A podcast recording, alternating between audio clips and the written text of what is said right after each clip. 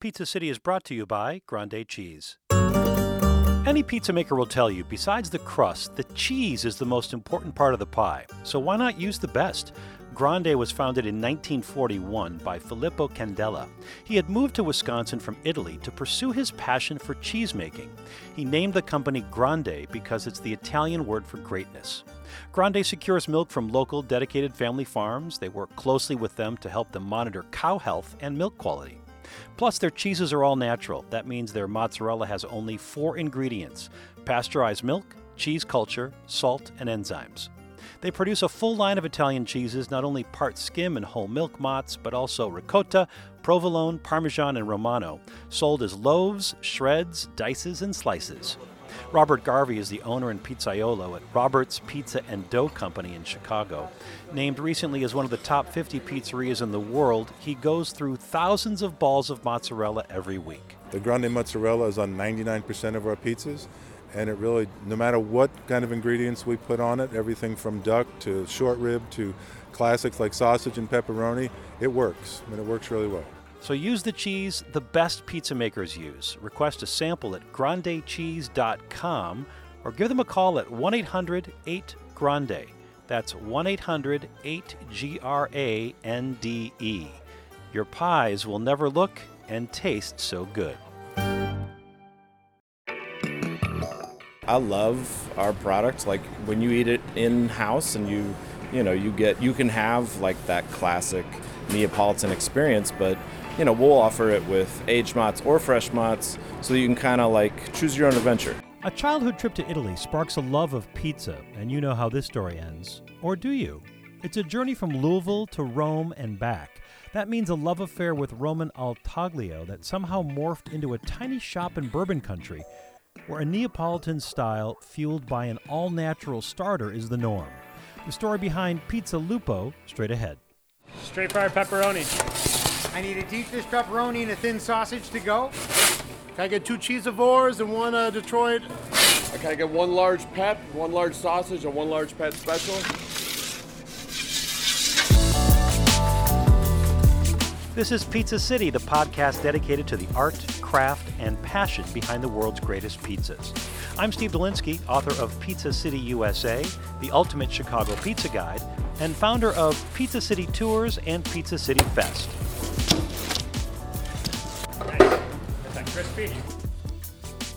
And welcome, everybody. Great to have you along with us for another edition of Pizza City. We are jumping around the country the next couple of weeks.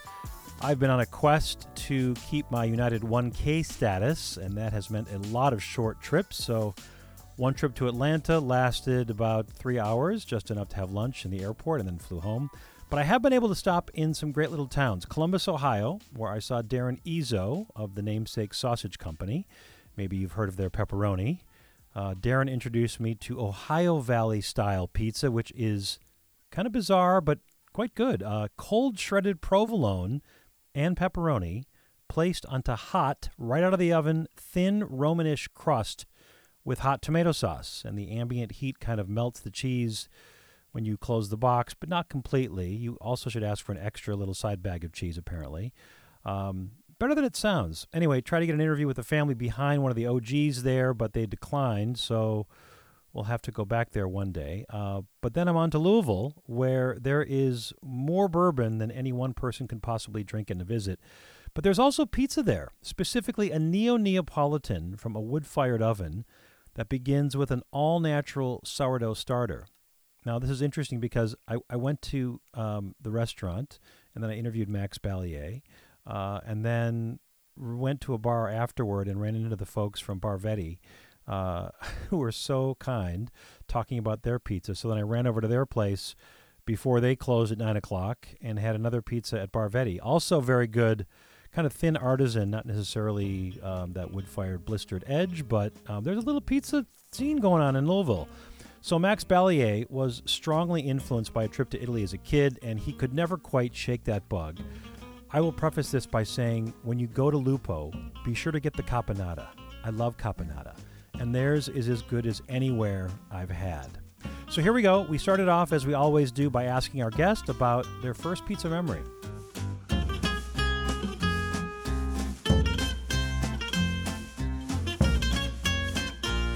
when I was younger, living in Louisville. My family moved to Louisville when I was about five years old.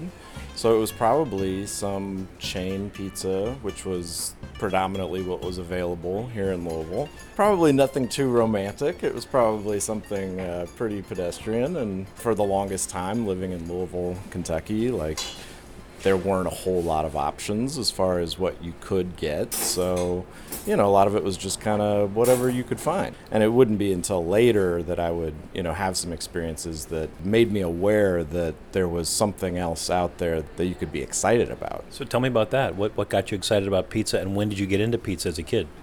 Well, so when I was younger, you know, I was lucky enough that my family took a family trip to Italy. That was definitely a big eye opener for somebody that had grown up in Louisville, like seeing this incredible culture of pizza that is so far removed from what I was used to, it was, you know, it was culture shock. I'd say the first pizza that I had when I was in Italy when I was really young, it was probably in Rome and it was probably in Al Taglio. You know, probably not uh, a wood fired, but you know, kind of like the, you know, like that classic style. Just real, you know, cheap and easy and fast. Just counter, you know, sliced with scissors and weighed out. Crispy, crunchy though, as opposed to soft and chewy. Sure. What is this? What's going on? Like, Mind being blown. yeah. Well, and then you know we would see like the wood-fired stuff. We ate at some wood-fired Neapolitan spots. Uh, on that first trip, we didn't go to Naples, but you know we ate at places that were doing Neapolitan, and that kind of blew my mind. I got impressed with it enough that I was trying to replicate this at a young age. Like, this was back when you couldn't find all this info on the internet. You know, what do you remember? I got into making my own pizza doughs, and like, I convinced my mom to buy me a pizza stone because somebody told me along the way that's the that's the way to do it.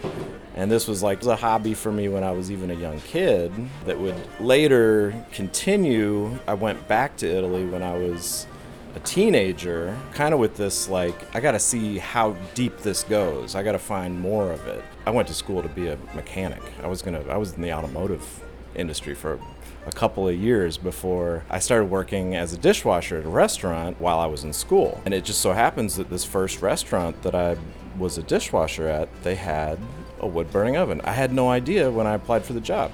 I showed up and I was like, well, shit, there it is. Immediately, I was like, I, I gotta work that thing.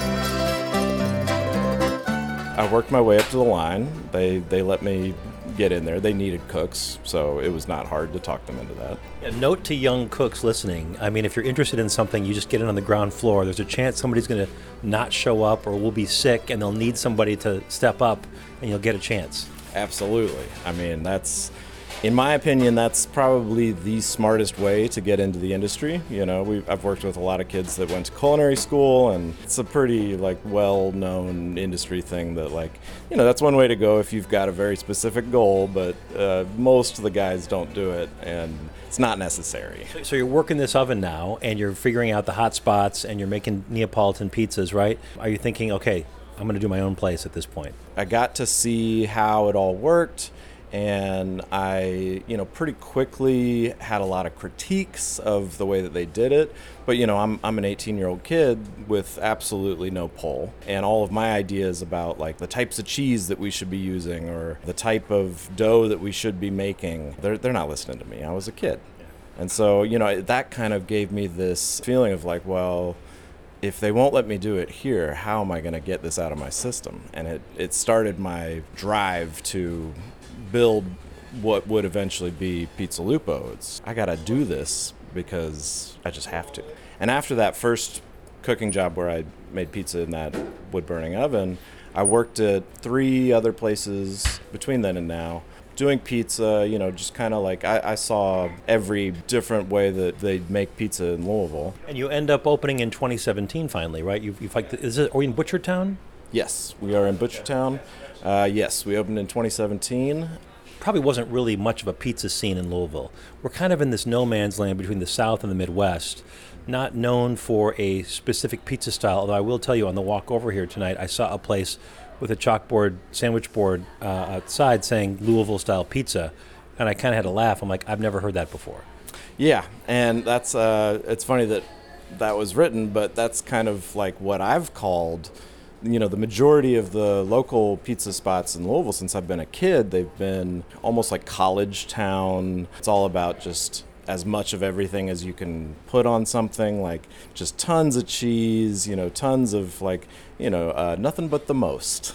It's not like they put burgoo on it or soak it in bourbon or have these other sort of Louisville. I mean, I always think of like Louisville pizza should be something that represents the region. And when I think of the region, I think of like you know the burgoo, the stew, the the bourbon, the fried chicken, the I don't know mint juleps. That's what I think of, not pizza.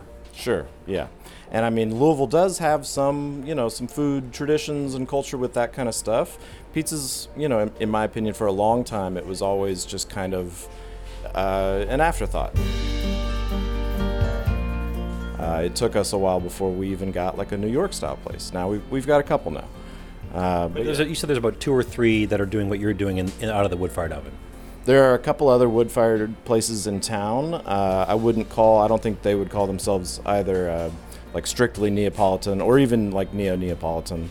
Uh, it's more just like it's a wood fired pizza, you know, in, in their style, which, you know, that's cool. And you're not chasing a VPN certification or AVPN, are you? No, I uh, you know I, I played with the idea when we first opened. Um, I, I actually did the application process and I talked to him, and it was it was fascinating, uh, but it was also frustrating.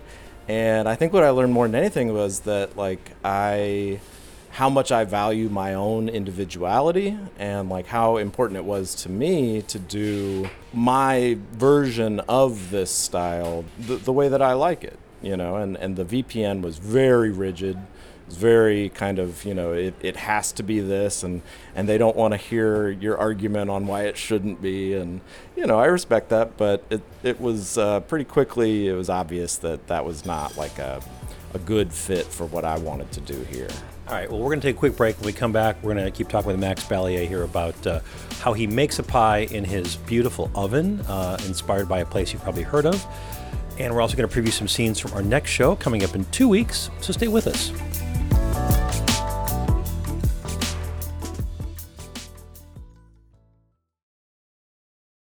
Welcome back to the show. We're here with Max Balliet, the owner of Pizza Lupo in the uh, Butchertown uh, section of Louisville. And uh, this restaurant opened in 2017. When you were starting, you said you did a commercial yeast and then you moved into the all natural starter. How long did it take you to realize that? So I mean, the going sourdough was a was a goal from the beginning. That was something that I, I had always wanted to do. We started with the commercial yeast, and we did that for at least a year and a half, maybe two years, kind of just experimenting with the sourdough. It's a lot to get that schedule together. Did you seek advice from people who are already doing that? Oh, for sure. Yeah. No, I was reaching out to anyone that would talk to me about it, basically. And it's hard to get pizza guys to talk about dough if you know, unless you're you're close friends. But there were a couple of guys out there that were willing to talk to me, and I appreciated that. You know, through trial and error, and and that was the thing that was. It's hard to to workbench that without like having the infrastructure. It, it almost had to happen by being open first and then you know just figuring out our system and what works for us. Let's start with the flour. A couple of flour bags over here. I saw. What, what do you use? Our mixer is from Italy. It's a spiral mixer, so it's got the rotating bowl. You know, helps keep it cool while it's uh, while it's whipping it up. Uh, a friction factor thing? Yeah, for sure, for sure. I, I, still think someone should come up with a show called the Friction Factor, but anyway, I digress. The flour, the flour. We were using Caputo for a long time. We switched to the Stagione. I like it better. It's a little bit stronger than the blue Caputo, but it's not quite as strong as like the red. Uh, it's that nice little middle ground. We need that strength for the sourdough. We're doing a big levain. We're doing a big Autolyse.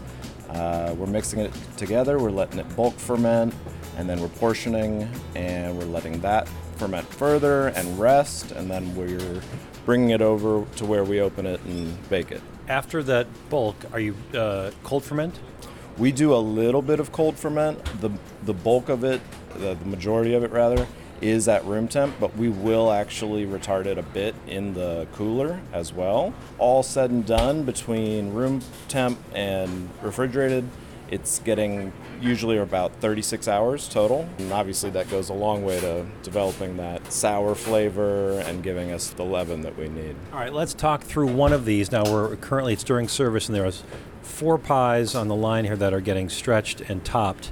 Um, do you want to talk about one in particular? You want to just start with the one that the gentleman is stretching here with his hands, kind of pressing down like a piano? Sure. So we're, you know, the first thing we do when we open the dough is we dock it with our fingertips. You know, we want to get it kind of docked out, and then we do a little hand toss. We stretch it out to 16 inches. Working over semolina, it looks like. Yeah, we do it. Uh, we do the fine semolina. It's like the double zero semolina, and we keep that on the whole line so that we can keep them and you know loose and slide them down when we've got them going. And your guys are eyeballing it, but they're going to about 16 inches. Correct, yeah. And those final little adjustments are going to be made right before it goes in the oven. So as long as we can get it like, uh, you know, within the ballpark, then when it's transferred to the peel, we do those final adjustments using the peel itself as kind of a gauge on how big to make it, and then it gets launched into the into the oven. You would never use a screen, would you? Never. Never. No. no. Okay, I know. All right, so he's spreading on some cream. It looks like.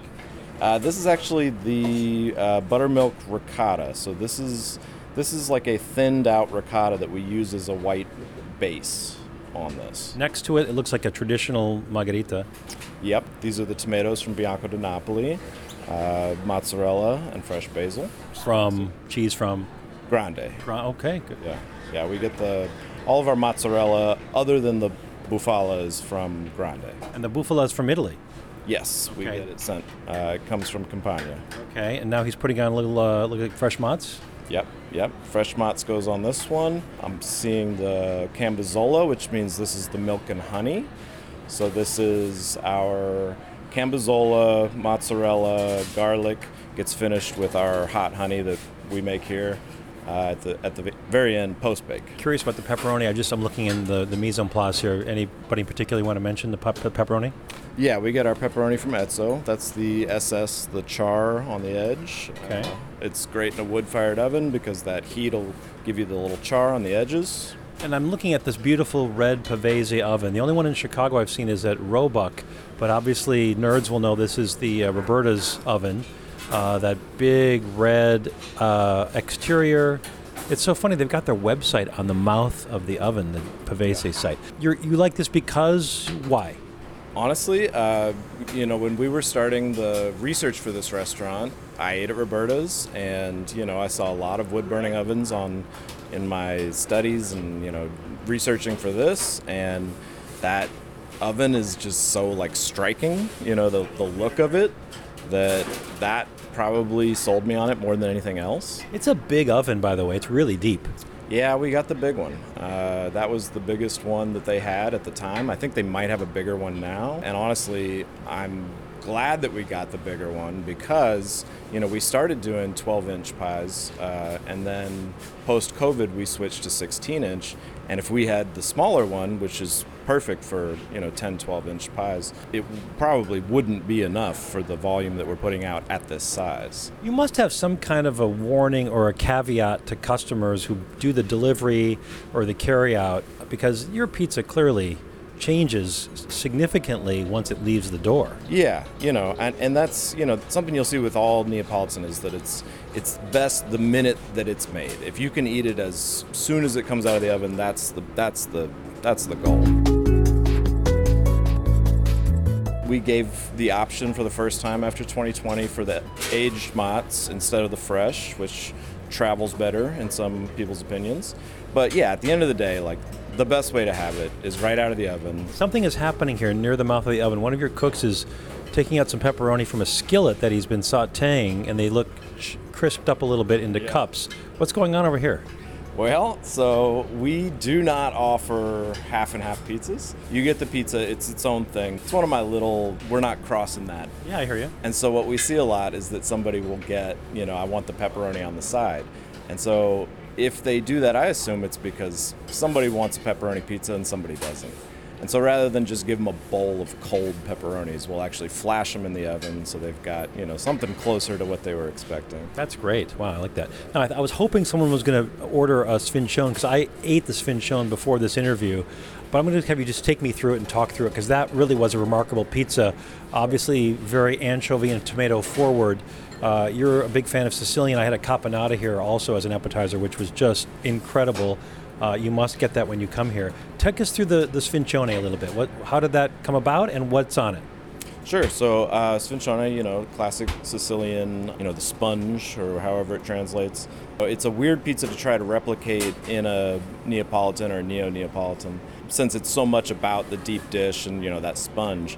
But what I really loved about it was obviously anchovy, tomato, favorite flavors of mine, the breadcrumb topping that gives kind of that texture contrast. But the breadcrumbs are orange colored because of the Calabrian chili oil? Correct. Yeah, we actually do like a Calabrian chili puree and mix the breadcrumbs with that, and so they turn into kind of like Calabrian chili breadcrumbs, essentially. From three feet above the pie, it looks like trout roe, which was kind of interesting. But that gives you this great crunch in, the, in every bite that you've got that you typically don't get that kind of crunchiness in a neo Neapolitan. But continue. And there was also something, oh, sliced garlic. Yeah, it's got some, uh, you know, so like the classic sfincione, you'll see like onion or uh, garlic on top, just kind of like baked into it, like a focaccia. We do the thin sliced garlic and thin sliced shallot on top of it. Uh, and that's you know part of that just another nod to that classic style. So delicious. Lots of umami from the anchovy obviously but a delicious pizza. It's got a little bit a little wider cornicione. I wouldn't say it's anthony mangieri wide but it's a little bit wider than normal. Um, but again you want to present that char and that chew yeah? Yeah yeah, no, I, I, love the Canotto style. I think it's cool. I know it's polarizing with some of the community, but to me, it's like showcasing this dough that, you know, we spend more time on the dough than anything else here. If we can highlight it by putting a little extra in the edge and it puffs into that, you know, beautiful crumb and you can get the little lattice work inside, that's, you know, it's, uh, it's, we're showing off a little bit. With the extra dough on the outside, I did. Uh, your servers uh, suggested some dipping sauces. I typically stay away from those, but I got to tell you, the you had like a, a, ranch that had a little chili in it, yeah. Or and then there was the toom. The toom was a garlic sauce. Yeah, so we do the the toom was it's big with the we, we get some vegans that come through. We've got you know classic uh, marinara. I try to avoid any of the like vegan cheese stuff. It's just not really my style. And uh, honestly, like marinara's marinara pizza is like my favorite you know, go back and forth between that and just classic margarita. Uh, so we do. We've got the toom because it's kind of like a garlic butter, but it's you know it's vegan, and toom is just delicious on everything. So you know that seemed like a no-brainer. Uh, the ranch, we started doing that with 2020. You know, all the carry-out, all the delivery. There's people that just want to sit on the couch and dip their pizza, and I'm, you know, I fought it for a while. We didn't have ranch on the opening menu, but you know, at some point I was like, just whatever. All right, we'll make one. Okay, final question we ask all of our guests. Knowing what you know now about pizza making, what would you have told yourself in 2016 before you opened to be successful in pizza? That's uh, that's a good one. That's a good question. Uh, I think that I didn't in the in the first days. I probably underestimated carry out and delivery for sure. You know, like that was a market that we didn't even try to get uh, because I felt so much of the, you know, you should eat it, you should sit down and eat it. Like that's what it's designed to do. Uh, figuring out ways to enable that and like encourage that even uh, opened up like a whole different, you know, uh, demographic, but it also opened up just a bigger amount of just customers. So you know, that, that was something that I learned. So, not being such a purist that you are going to say no to delivery and carry out. Yeah, I would say that that's definitely something I learned. No looking back. Like I, I, I love our product. Like when you eat it in house and you, you know, you get you can have like that classic Neapolitan experience, but you know we'll offer it with aged mozz or fresh mozz, so you can kind of like choose your own adventure. You know, if you want to do this if you want to do a pepperoni pizza with aged mozz, like you know more New York style, we we got it, and it's it's delicious. It's to your point, we were having a conversation earlier about the carryout thing. Like I mentioned, Jonathan Goldsmith at Spaccanapoli in Chicago during COVID, you got a pivot obviously, and he's got an electric oven to start doing his carryout only. But if you dine in, you're eating pizzas out of the wood fired oven. So, you know, the purist, you dine in the restaurant, you get the real wood fired pizza. But if you're going to carry it out, you get the electric because you can have more control and you can actually bake a pizza that sets a bit better, that's not quite so wet, which is the a hallmark of a neo, neo, Neapolitan. Um, all right, the restaurant again is called Pizza Lupo. It's in Butchertown here in Louisville. It's really a remarkable little place. Um, get the caponata for sure, but I highly recommend this sfincione. Um, Max Balliet, thank you so much for your time, and uh, what a pleasure it's been to, to dine here. Yeah, thank you so much. It's been a pleasure.